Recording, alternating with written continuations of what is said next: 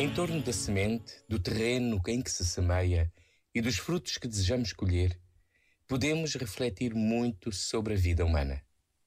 Assim, a parábola do semeador que Jesus conta questiona os nossos sonhos e as nossas escolhas, o que desejamos para o mundo e o que fazemos por ele, e também o que Deus nos convida a ser.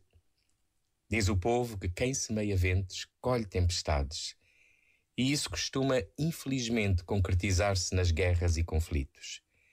Não parecem as bombas e drones explosivos da guerra na Ucrânia e na Rússia sementes de morte e destruição? Será que deixamos de acreditar nas sementes de paz, de diálogo, de pontes que importa reerguer?